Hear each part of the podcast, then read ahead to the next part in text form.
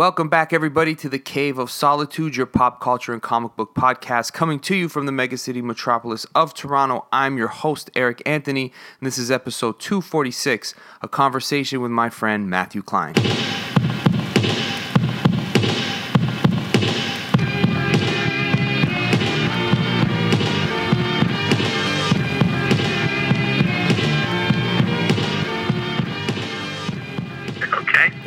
Like a Seinfeld episode. We'll just cold open right into the conversation.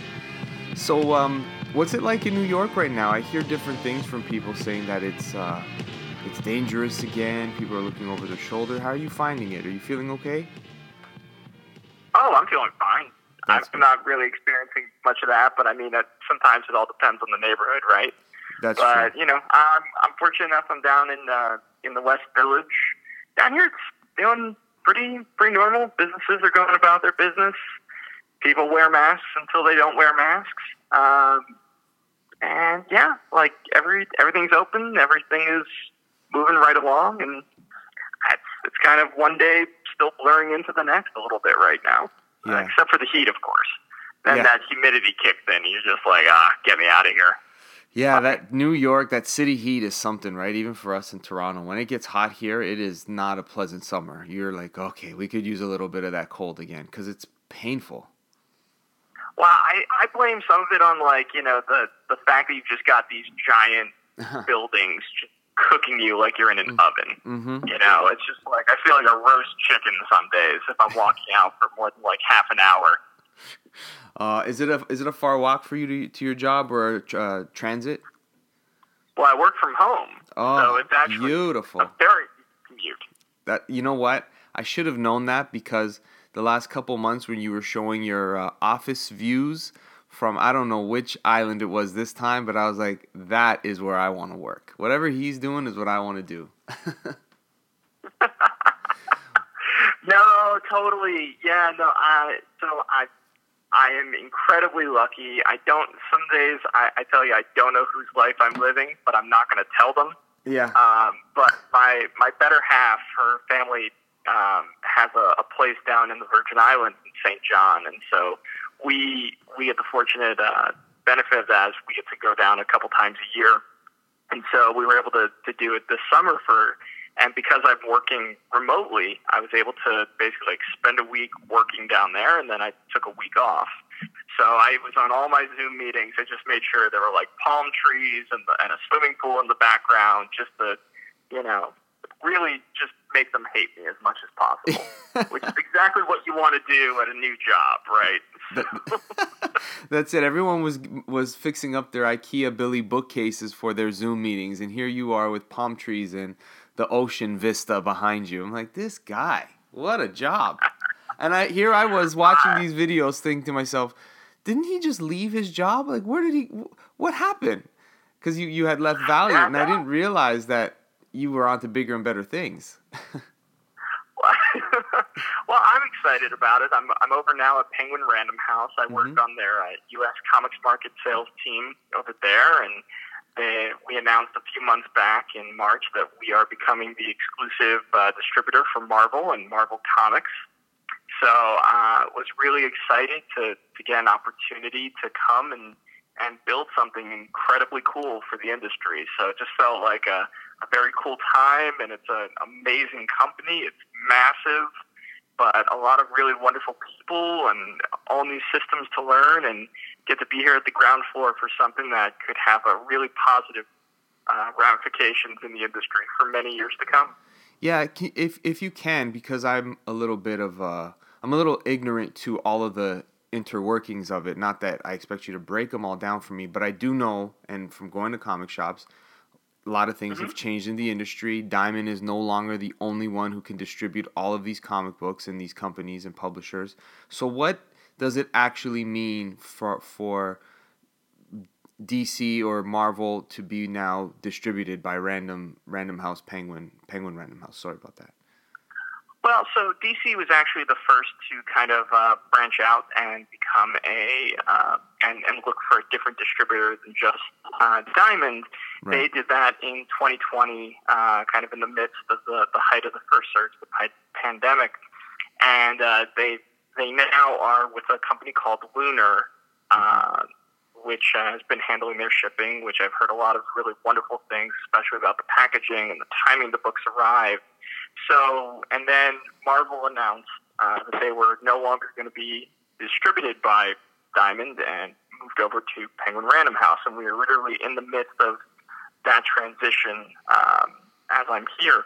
So, what it essentially means, though, is uh, it's a little bit of a return in some respects to the days of the the old distributor. They say the distributor wars, although it's not really a war in this case, but where you had multiple distributors and you would have um, different distributors for different shops to order from. So shops had a choice, right? They could order, you know, Marvel from back then it was like Capital, and then another was Diamond, and then Heroes World got into it, and you know, every distributor has different terms, different discounts, different shipping terms. Um, and you go where you feel like you're getting the best deal and best service, and and that's a little bit of what we've sort of returned to. DC, however, is exclusive with Lunar. You cannot order DC product with any other uh, DC single issues, I should say, with any other distributor. You can mm-hmm. order graphic novels and their trade paperbacks with Penguin Random House because Penguin Random House also represents them in the book market, and uh, comic shops have availability there. But uh, but for Marvel, what it's going to mean is essentially that uh, we will be the, the primary distributor, and then uh, Diamond now becomes a wholesaler and can still technically order Marvel comics through Diamond. It's just now you place an order with Diamond, and instead of Diamond placing that order with Marvel, they place the order with Penguin Random House. So it's an extra step of shipping in between, and you know it it forces an adjustment to, to everyone's kind of workflow and business model, which is is what happens in these things. Um, but you know, it's one of those things where it's it's a transitional period, so everybody's sort of learning the the new ways, what works, what doesn't work. You get into a good flow of it, and after a few months, especially of, of doing it every week, um, you know, you find that that groove where everybody is is in a really good place, and that's what we're working towards right now. Yeah. So uh, of course, everyone starts to ask the questions: How does this change the industry, other than just the the schematics of where how things are distributed to shops? What short term? How will this affect the comic shops? And then what's the long term benefit? Because you said it's going back to a model where people had the choice of how they wanted to do, where they wanted to do their business. So, what do you foresee being the the benefit of this overall? I think the benefit of it overall is that the uh, comic shops have another place that will support them. Mm-hmm. And I think that one of the things that makes me so excited about being a Penguin Random House is that we have a breadth of stock from not just Marvel Comics, but we also represent, you know, uh, DK Publishing, Random House Kids, Del Rey Books, Ten Speed Press, Rizzoli Books, um, so now comic shops through us have access to product uh, that they may not have before. So if comic shops want to say get uh, you know a ton of prose novels related to Star Wars, we've mm. got them. You know, if they mm. want to build up their kids sections, they have even more avenues with us now and, and more titles at their fingertips to get it. Um, and we're tremendous about reporting information in terms of you know bestseller lists and uh, and customer service with kind of you know really tailoring you know recommendation lists for what a shop is looking for. I always tell my accounts don't just come to me when something is wrong, which is something that most people tend to just think of that's what your distributor there is for. There's a billing problem, if there's damages, if there's an overship or a shortage, you call your distributor and, and try and get it resolved for you. But I also tell them, call me with your big ideas. Are you going to do an author event? Are you looking to build up a new section of your store? Are you looking for tips on how to display? We offer a ton of different, you know, sales racks and display racks that people can order with us. So I think the, the short term the short term benefit is it's a little bit of a shock to the system because it's a it's a new way of doing things and for a little while it's gonna it's gonna feel a bit more like it's more work to learn a new system right? Mm-hmm. So that's always that's always a rough period, and that's part of the growing pains. The long term, we hope that we're providing a amazing level of service that's going to allow them to grow and to feel supported by you know us as a distribution partner. It's going to allow a more you know diverse array of type of product in there to help get those customers that may have been going to bookstores and what have you beef up their manga section, beef up their kids book section, beef up their prose novels. You know, find new opportunities that maybe they haven't had access to before. They haven't had the tools given to them to be that successful with in that way, and really help evolve. And that's that's really what it all comes down to. And that's one of the things that Penguin Random House prides itself on doing best. And you know, we've got the track record to prove it, and we're really, really excited. You know, this is a very big and very long term commitment to the comic book industry uh, that Penguin Random House is making. So. so, overall, it's meant to benefit the retailers and keep the comic shop alive and thriving as a, uh, a connection to fandom as a connection to the communities, as a connection to fandom, as a yeah. connection to their customers. Yeah. It's all about if if you're not in it to help them grow, you know, you're doing something wrong. This mm-hmm. is no one gets into this for a cash grab. You know what I mean? Like it's it's very hard. Um, it, it takes a lot of money. It takes a lot of man hours. It takes a lot of coordination and logistics to make something like this happen and to build something. It's one of the reasons Diamond's really been the only one to do it for, for decades. Um, a lot of other companies took a look at it, but decided not to.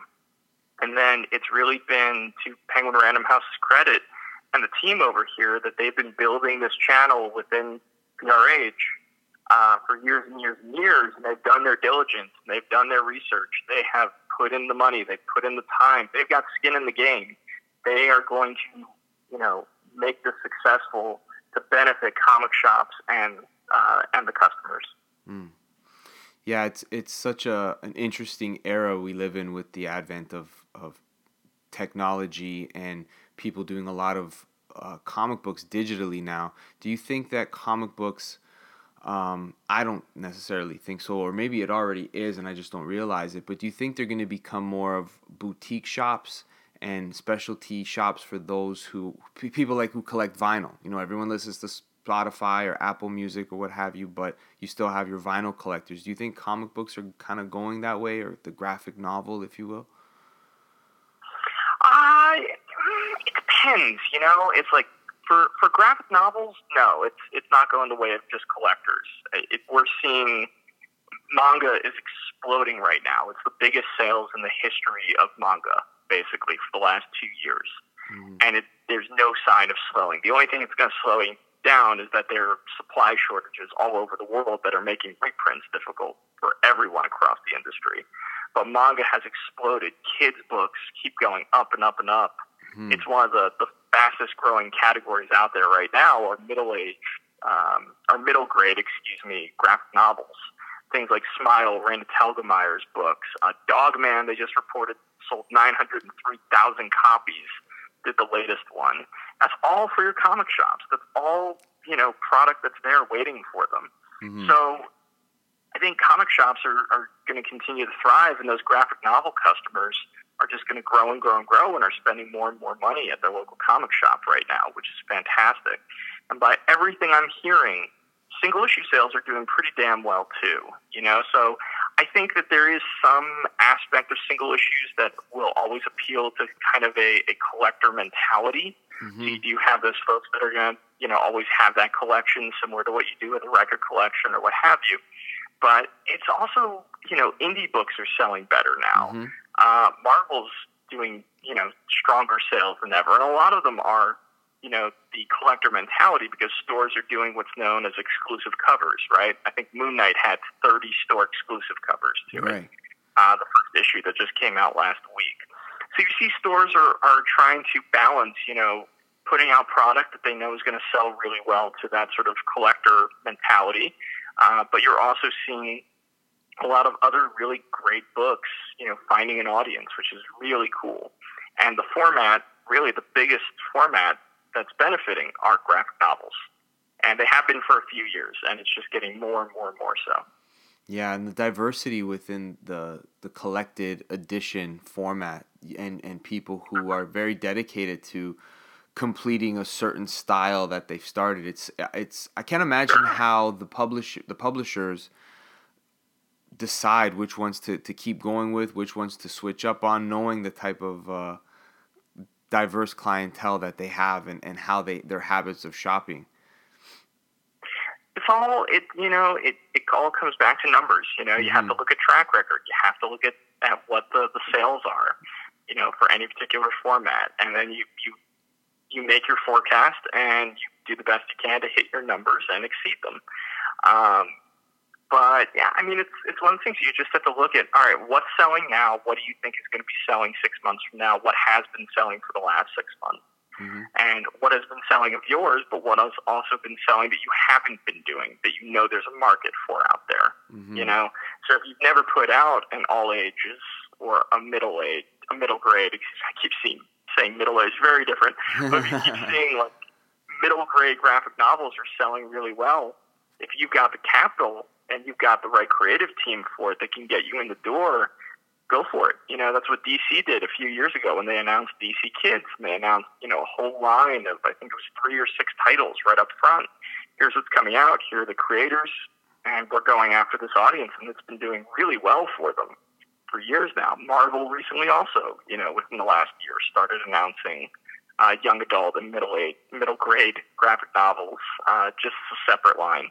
So look at what's selling. Look at what's doing really, really well. Um, web comics now being collected for the first time are doing really, really well. You're seeing a huge burst of the marketplace for Kickstarter uh, mm-hmm. uh, back comic books right yes, now. Yes. Kickstarter back comics are the number one selling category on Kickstarter. They had a record over $41 million generated last year, and they're easily going to do more this year. Right. So it's you know, the, the audience is there. That's the thing. It's not like digital is is creeping up and destroying any of this. Right. It's a question of do you have the business model to take advantage of this marketplace and to get involved with it. So as a publisher, look at what's selling, look at what you can spend in it, look at your footprint in there, and then either make the decision to invest and and get a foothold in that marketplace, um, or partner up with someone that already is in that marketplace. Mm-hmm. And that's really the question. So, is it a hardcover? Is it a deluxe hardcover? Is it oversized? Is it a library edition? Is it a just a you know a trade paperback format? Do you do multiple covers for it? Um, do you do some sort of a treatment on there? You mm-hmm. know, it, there's so many different ways to do it, um, and there's an audience truly for just about every format there, and you just got to pick which one is the most advantageous to you, and that is by looking at the marketplace and seeing what is selling and look at what you have to sell in that marketplace and say where does it match up the best. Go from there. Yeah. Um, with your track record of you know studying sales for both at Valiant mm-hmm. and now doing that here at, at Penguin Random House, do you see? Because um, a lot of people sometimes say that the big two or the comic books have kind of been written for when guys our age, when we were kids, and we need to get young people back into comics. But based on what mm-hmm. you're seeing sales wise, it seems like the future of readers of this medium is going to be very, very healthy from the youth that are buying and reading comics now or graphic novels. I think they will be. You know, I really do. I think they will be. You know, one of our best sellers, honestly, is a, a line of books that we call our Little Golden Books. Mm-hmm. Um, they're five dollars. They're they're essentially you know little sort of graphic novel picture books, uh-huh. um, and they're aimed at super young readers. You know, at, at kids almost too young to read, really. And they are flying off the shelves. They we cannot cannot track these sales fast enough. And those are all young kids who are learning about, you know, uh, Marvel and DC and Teenage Mutant Ninja Turtles and, you know, parents who were fans of all these things are passing it on. Yeah. And so we're seeing a ton of sales with that. And so you're starting them out young, you're getting them into it, and then you have those Raina Telgemeier books. You mm-hmm. have um, Check Please. You have uh, Dog Man and and Mare and Mare Bear. Like there's so many really wonderful titles that are are helping kids really get into the medium. And I used to see it all the time when I worked at Forbidden Planet in New York. Mm-hmm. Parents come in they understand that this is a great way to get their kids to read is by giving them graphic novels. Mm-hmm. Um, it gets them interested. It gets them engaged with the artwork. Mm-hmm. So uh, it's it's inviting them in there. And the the question that every publisher has to ask is, all right, what are we offering that age? You know, and then what do we offer them as they get older? So, what do you offer somebody when they're five years old? What do you mm-hmm. offer a reader who's eight years old? Mm-hmm. What do you offer a reader when they're 11 and 12 years old? Right. And then where do you take them next when they're, you know, 14, 15? And then where do you take them when they're 18? Right. So those are sort of some of the age brackets really roughly broken down that you have to look at. And you now you see publishers are thinking about their customer being from five years old all the way to 18. Right. And that's the sort of vision you have to have now when you're creating a product line so that you can get that customer hooked early on and bring mm-hmm. them all the way up right. with you. And that's the goal. Yeah, and it's it's going to be interesting to see the next generation of fans and comic book readers because mm-hmm. they may not have been raised off of superheroes the way we have. They've been raised off of no? those Raina Telgemeiers and those Dogmans and like things that are fresh and new to them that their maybe their, their tastes are going to lean to the creator owned type of genre. And, and, even in schools right if you see the uh, like the book march the story about john lewis and how wonderful of a, of a graphic novel series that is like that can be taught in schools now. So people's interaction will no longer be a superhero first perhaps when they get to our age absolutely i mean you know when when i was in high school they had just started instituting you know Maus uh, by art spiegelman on a lot of syllabi um, and then they were putting Watchmen on there, you right. know, and it's it's just slowly but surely more of those works are, are getting into uh, curriculums for middle school and high school, which right. is phenomenal. But yes, I think I think there is something to be said, um, you know, for for kids' taste and what they're going to be because slice of life is really what's selling incredibly strongly. Right. Um, media tie-ins, you know, off of the the strength of movies like you know, Guardians of the Galaxy and Black Widow and what have you also have their place very well for that age range. So it's it's one of those things. Fantasy is huge right now. Kids are buying fantasy graphic novels in droves. It's amazing. it's a very hot genre. And the beauty of it too is that, you know, kids tastes change. Mm-hmm. You know, they'll get exposed to, to one thing when they're young, and then they'll they'll be ready for something new as they, they get a little older. And the other thing that's going to be cool is watching you know different creators who are working right now, who are starting out, and they're working on these kids books, and then they're going to go and work on things like Batman and what have you. Like Mariko Tamaki is a perfect example, who's you know now the ongoing writer for Detective Comics. Mariko Tamaki was writing really beautiful personal stories, um, you know, OGNs, and, and I think she even kickstarted a couple of them um, a few years back, and now she's kind of grown into also working on uh, Batman and this and DC characters, mm-hmm. and so you're, you're seeing uh, different creators who start with that sort of indie or slice of life personal memoir uh, storytelling are evolving into the writers mm-hmm. of uh, superhero characters, and I think that's another way that you'll get that audience to to make the leap from one to the others. They will follow the writer, or they'll follow an artist as well. Right. Yeah, that's that's exciting, and it's going to be fun to see that transition in the next couple of years when people who yeah. grew up. Yeah, it's going to be nice because it's it'll be so different. You're really going to see the diversity of story t- shine through, where everyone will have you'll have graphic novel sections of just you know true crime. It won't be superhero. It'll be just like Ed Brubaker section of, of books. It'll be really fun. Can't wait. Yeah. Um, uh, can't wait at all. Uh, and and that's what it should be. You know, yeah. the industry should continue to evolve and grow. You know, tastes change, they evolve and they grow what people were reading in the 40s, they did not want to read as much of in the 60s. What they were reading in the 60s is not what they were reading in the 80s as much. Everything evolves. Right. We are continuing to evolve. Yeah. Uh, we just do it in, with with a whole different knowledge because now we're exposed to storytelling from all over the world, from all different um, art forms are coming in and influencing it, and even structurally, yeah. you know, you look at webtoons and they do that vertical scroll versus an Instagram comic where you're doing a carousel view. Those Right. are all different ways of telling a story and experiencing a story. Right. Um, and that's really neat. And you didn't have those options before. And that's not scary. That's not going to make one style go out of vogue necessarily. It's not going to put one on the shelf forever. But it does mean that everything will get a chance to take from these new facets of storytelling and, and grow from there. And what's that going to look like in five years? Are we going to have, you know, VR uh, Mm. comic books where you're literally in the panels? Who Right. knows?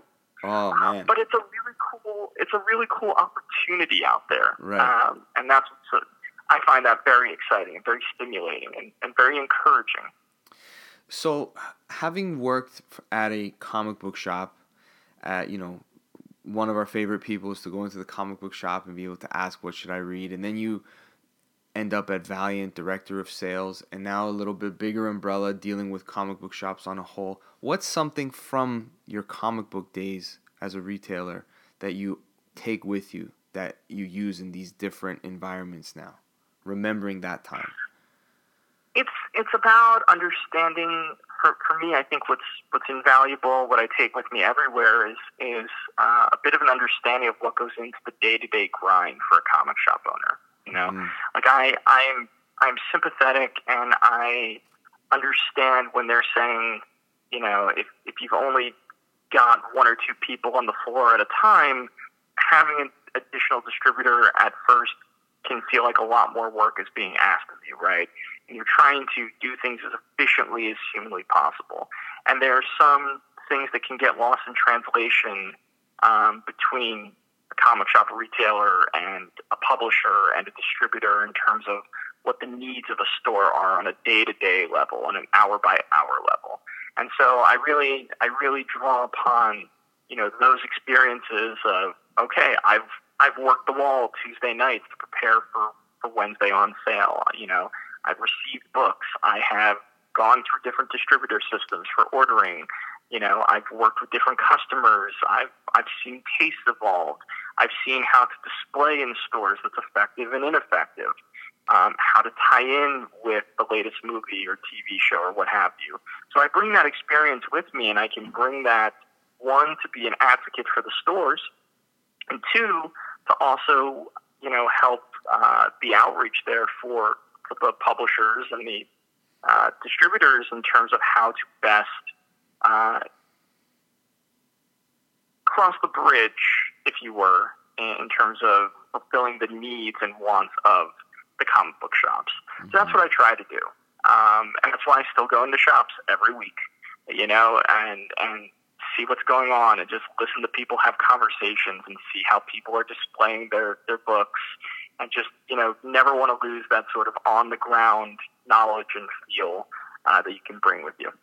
Yeah, you're you're definitely I think the right person for the job because you've held every seat that you could in, in the process of doing in, this business and you're not somebody who just took a job because you were successful at selling books at anywhere it was you know the industry and you still go to the stores like you always post your recommendations and go to forbidden planet or whatever store you visit to, to big them up and you know give attention and, and um, consideration to their work Yeah, I mean that's the goal. yeah you're the right guy You know, that's the goal, and, and it's a great goal to work towards. You know, especially so. I you can never bat a thousand. You'll never get it right all the time. You'll never No. satisfy everyone all the time. But you know, the my my biggest, I think my biggest um, asset is really just that every shop I talk to, I hope they they know that I'm listening and that I'm trying. You know, and that I am I am looking out to, to get the answers they need when they need it, how, and to if there is change that needs to be affected, then I, I try and make sure I advocate for them, and I hope they they uh, have faith that I'm always doing that for them. Yeah, I'm sure they do. You're, you're the right guy for the job. Um, another area of expertise for you is good old wrestling. And uh, I always got to Ah, throw in a little. I always got to throw in a little squared circle talk because uh, that that's always a lot of fun. One of my favorite things about following um, your social media is is because of all of the wrestling videos you post, the classic matches that I'm like, man, I don't remember the last time I seen this, or I don't know if I've ever seen this except in pictures. But uh, yeah, it's a lot of fun watching these. You've got some Royal Rumble clips lately. You a big fan yeah, of the Rumble? I'm, I'm, so what I'm doing is I'm going through Peacock, right? Because I switched over when WWE Network, you know, moved to Peacock, basically for the U.S. Okay. And I I am now going through every single pay per view on Peacock in chronological order. So I started at Starcade 1983, and I've just been working my way all the way up. And so I've been sort of tracking this journey by posting, you know, one to three clips of each show that I'm watching on social media. Oh Uh, man. so that's all the stuff that you're seeing. So like I and I'm behind because I do because I do like one post a day or every other day. So I'm actually like up to SummerSlam 1992 right now. oh, that's a um, favorite of mine. That one's a favorite. It's great. It's you know I mean opening match with with Money Inc. and LOD is really really solid. The Shawn Michaels uh, Rick Martel match where they weren't allowed to hit each other in the face. That's right. pure pure nonsense, but in a very entertaining way. they were great workers. And Yeah. then I just watched, you know, Warrior versus uh, Savage is an underrated gem of a match, despite the finish. Yeah. Um, and then I'm about to watch Bret Hart versus British Bulldog, which is one of the all-time classics in front of 80,000 people in Wembley Stadium. Doesn't get much better than that for 1992. No, absolutely not. And it was uh, that was the first pay per view I remember uh, ordering. My dad ordered it for me, and we watched it a day later in Canada. Like they had the event, I think, on the Saturday, and so the Yeah. results the results were in the newspaper here, and everyone was predicting the matches, and I was so upset because I wanted uh, the Hitman to win, and it scrambled right at the finish. So we were all like, "What happened? What happened?" And and as it came back and onto the tube, you just hear and new intercom. I was like, "No, I didn't even see how he did it." Oh my gosh. Yeah, that was a big oh one. gosh, you to, like, did you have to wait for the, the VHS? Yeah. See the, the ending of the match? Yeah. Oh no. So I, now I watch it almost when, whenever I can. It's one of my go-to. If I don't know which wa- match to watch, I always can watch that one. It- would you? wh- Which one do you put above? Uh, WrestleMania three, Savage and Dragon, or SummerSlam '92? Ooh. That's a heck of a choice you just gave me. Uh, Those I are think picture gonna. perfect, picture perfect matches. You know, I think I think I'm actually going to. I'm gonna go with Savage Steamboat. Here's why. hmm Uh, not a knock on on Bret and Davey at all. Savage Steamboat had in this is nitpicking, but there are a couple moments with Bulldog versus Bret that you could see Bret is trying to to save a spot or two. Yep. That it it gets a little rough. Like he's he's he planches over the top ropes, and Davey's not there to catch him, so he literally like grabs him by the head, and they call it a reverse bulldog. Yeah. Um, when he gets crotched on the turnbuckles, you can see that that was a bit of a botch. hmm So there are little moments like that. There are no moments like that in Savage Steamboat. I mean, that is so smooth throughout. Um, the only other thing I would say is that Savage Steamboat maybe there wouldn't be a Bret Bulldog without Savage Steamboat at WrestleMania three. That so that's the that's what I was thinking. of it sort of, you know, kind of tips it in that favor for me too. Yeah, that that's what I was thinking as well. Is you don't get many of the matches that when they say that's even better than this one, you it's like yeah because of that one. It's you know, it's kind of like the ladder match of WrestleMania 10. It's the one and and the SummerSlam afterwards, but they're Mhm. you know I don't know which one is better than the other, but without WrestleMania 10, you don't get ladder matches like that. No, you don't. No. You don't get ladder matches like you get today without WrestleMania 10. It changed the business. Right. Um, you know, and and before that, there's, there was that one in, in I think it was April or May of '92 with Bret and Shawn. Yeah. People just hadn't seen that before, Right. and unfortunately, that one just didn't get as big of a stage. But a couple years later, when they did WrestleMania 10, they knew they could do it because of that Bret and Shawn match. Right. So it's you know it's really fun to sort of track that history, It right, is. all the way, all the way through and see like, okay, where does that where does it start from and then how does it evolve, right? Which is very cool. Do you have a favorite pay per view? Oh man, a favorite pay per view of all time? No, I mean event. Like, then let's stick with the the Oh, original okay. five, King of the Ring included. Oh man, it's hard. It, I, I feel like I feel like I gotta go with Rumble. Yeah, Like Royal Rumble as an event is just like you can always count on the Royal. Rumble. There have been very few years where the Royal Rumble was absolutely like unwatchable. There were a couple in in the last decade. Don't get me wrong, but but even a bad Royal Rumble can still be pretty good. It's sort of like pizza. Even bad pizza, it's still pizza. yeah, uh, yeah. So that's that's sort of how I feel with with the Royal Rumble. Even a bad Rumble, but it's still the Rumble. Um, and I think the the match, the structure of, of the match is so brilliant and will hold up for every generation ever. right. Um, and then you always have like those those classic title matches thrown in there and some other attraction matches to around it, right? Like I remember I was at the 08 Rumble when Cena made that surprise return at the Garden, and I mean the biggest best pop I've ever And I was at WrestleMania 15 when Austin beat Rock for the title. Cena's return was a bigger, crazier pop than that. So like, there's just something about the Rumble, the surprises that are in there. Like, it's always memorable. You can always count on it to deliver, and it it kicks off the year right. So I think Rumble is is fine. What about for you? Ah man, it.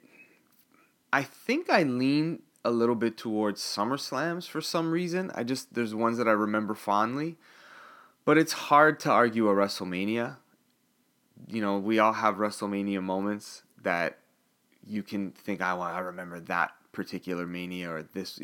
though That's always a pretty good event, but SummerSlams, you get a good SummerSlam, they're almost as good as some manias. Sure. Yeah, so it's I know. I think I think some, sometimes SummerSlam is the better show. yeah. Like uh, you look at you look at 2002. I would argue that's the, maybe the best SummerSlam of all time. It was better than WrestleMania that year.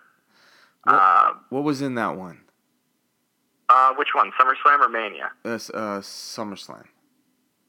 So SummerSlam that was opened by Kurt Angle versus Rey Mysterio, Oh man. which is maybe the best opening match in the history of a pay per view.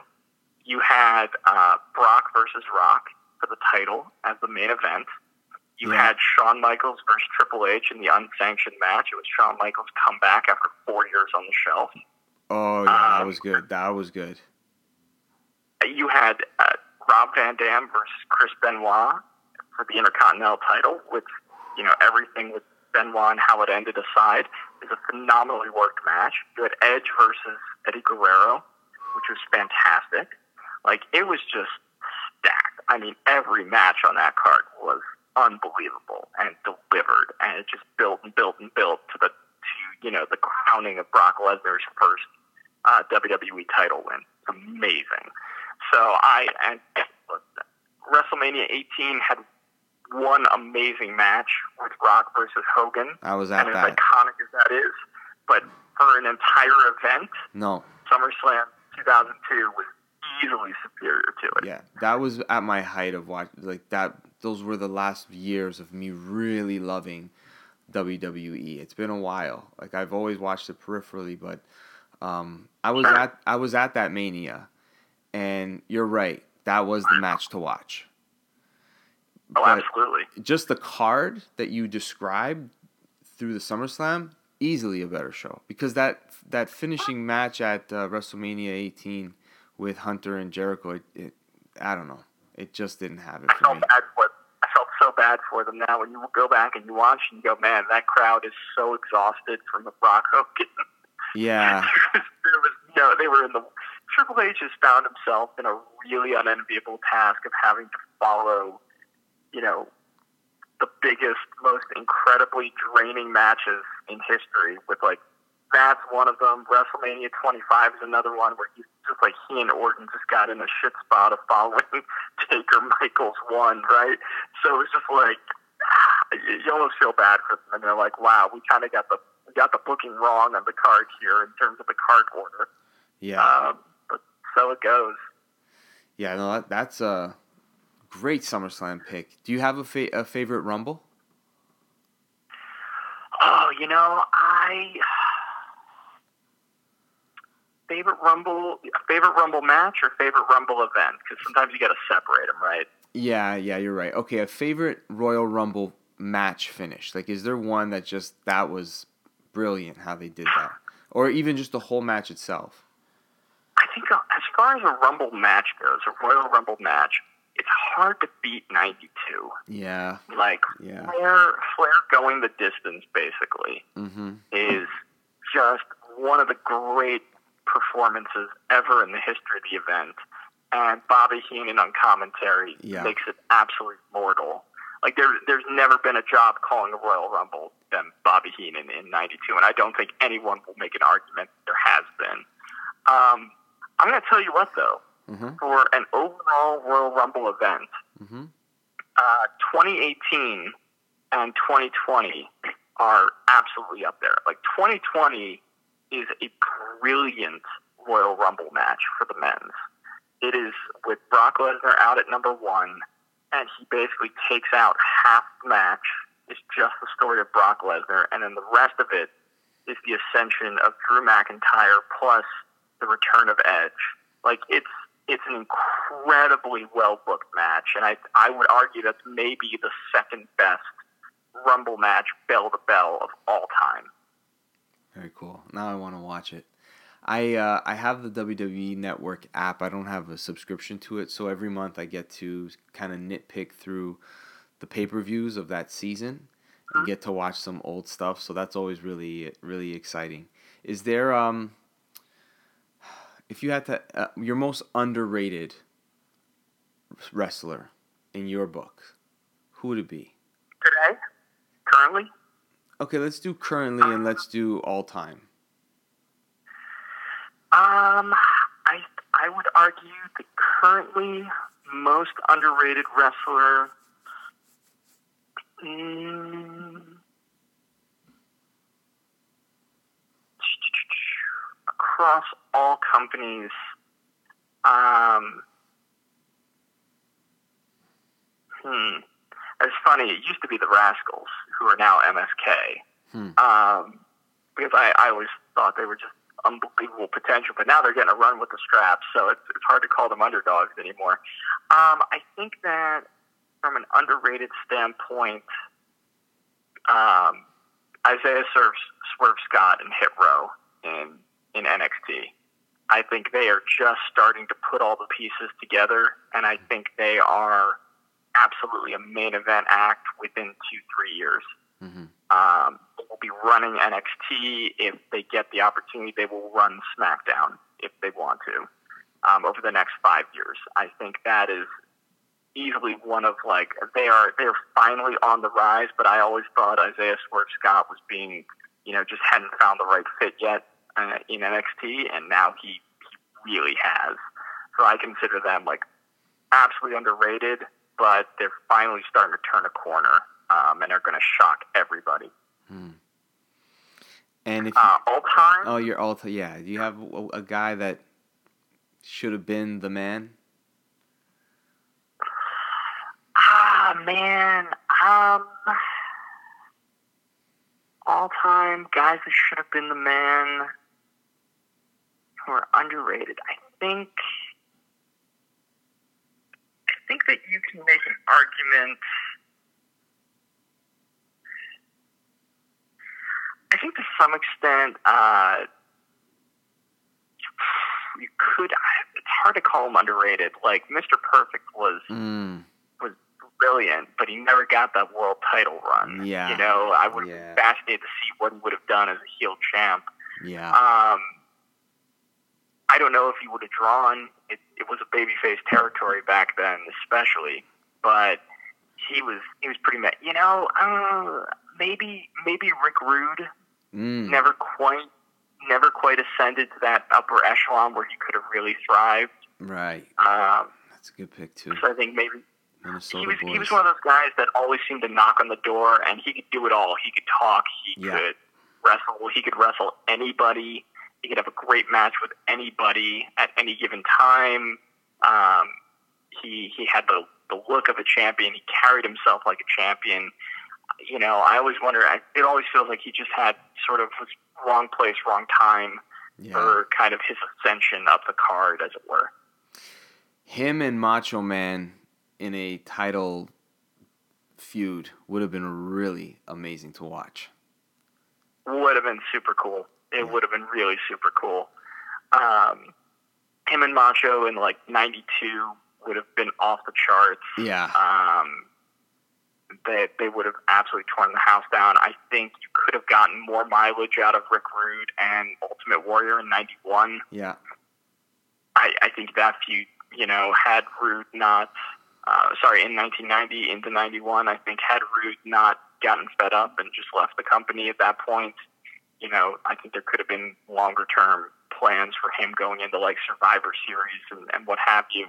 Maybe even in the WrestleMania season, he could have been that guy if he'd stuck around and, and worked with it more Yeah. but I don't know what happened. But uh, but I think he was he was finally at that point in like 1990 where he was just about to ascend that next level, yeah. and then he made the determination to leave. And he did he did great in WCW. Don't get me wrong, but he Not was sort of same. overlooked for for the monster heel of Vader in, in WCW, and he was like the international champion in '93, which the title just wasn't. You know, it, it was kind of a a secondary title at that point. So he never really got like a legit I'm the world champion run to, to run with the ball really anywhere. That's a good pick. Rick Rude, yeah. And Mr. Perfect, both of them. And you're right that that there wasn't anything they couldn't do. Like they could No. do anything in the ring with anyone and talk on the mic. There were some guys who they like a Owen Hart is almost up there for me, but he's not Sure. he's not quite as slick on the mic. Well, he was great as when what he did what he wonderful heel like he sold it. It's just that the Rick Rude on the mic, you just really believe this guy was exactly who he was, and if he would have been, you know, saying something to Miss Elizabeth, oh, it would have turned into a shoot. It would have been amazing. I, I, I'm with you. I think Owen Hart will go down as, as one of the most beloved and probably one of the smoothest workers of all time, Yeah. without question. Yeah. Um, but as a heel, he was only really good at playing sort of that. It, it's tough to be a heel champion and be a quote unquote whiner. You know, like there's a there's a chicken shit heel. You know that there is that archetype, but there is a difference between being you know a Ric Flair and or even Miz sort of chicken shit heel versus being you know just sort of that that whiny, almost immature, sort of childlike Yeah. kind of character, and that character doesn't necessarily. I can understand why you don't make that character the face of your company, you know, to make them the standard bearer. So I, I, I mean, he played it so well, and he was a brilliant challenger against the babyface champion. Yeah. Um, a great mid card title holder for sure, and he was amazing in that role was Owen. But he would have need to to do to show another side or two to really solidify being that in that world title picture. You know, beyond that. Yeah. I think you got that you got that right. That's a, that's a good way to differentiate the value or not the value but the type of heel that he was in comparison to even when uh, his brother became a heel in in 97 it's that chicken shit heel like you believe he's champion but he's someone we all want to see get the crap beat out of Well, and Bret too. He wasn't. He wasn't even just a chicken shit, but he was just a. He was just an asshole. yeah You know, he was, he was just such like a. He had this like arrogant pride yeah you know, of, of everything. And he was he was legitimately the best wrestler out there, but he would still sort of like he would tell you he was too, Yeah, right? yeah. You know, and it's and it was he carried himself in a different way than Owen did in that way. He was a little bit more he still felt a little bit more mature as a as a character than than Owen did at that point. That's true. That's a good. That's a good way to put it. More mature. Matt, I love having these conversations with you. I can go on for hours, but uh, I'm gonna let you have some supper and uh, enjoy the rest of your evening. Thank you so much for coming on the show again. I hope to have you on soon, and we'll talk comics and more wrestling. Uh, looking forward to if anybody listening wants to, to follow my journey along, go to uh, at Matthew Klein 316 on Twitter. um, or uh, at Mac the at Mac the Knife 1116 on Instagram. I'm posting these clips of these journeys, you know, almost every day, every other day. Tons of comic book news on there as well, and come say hi. Awesome. Thank you so much, man. I appreciate it. Thank you, everybody, for listening. Be sure to rate and review the show. Be safe, everyone.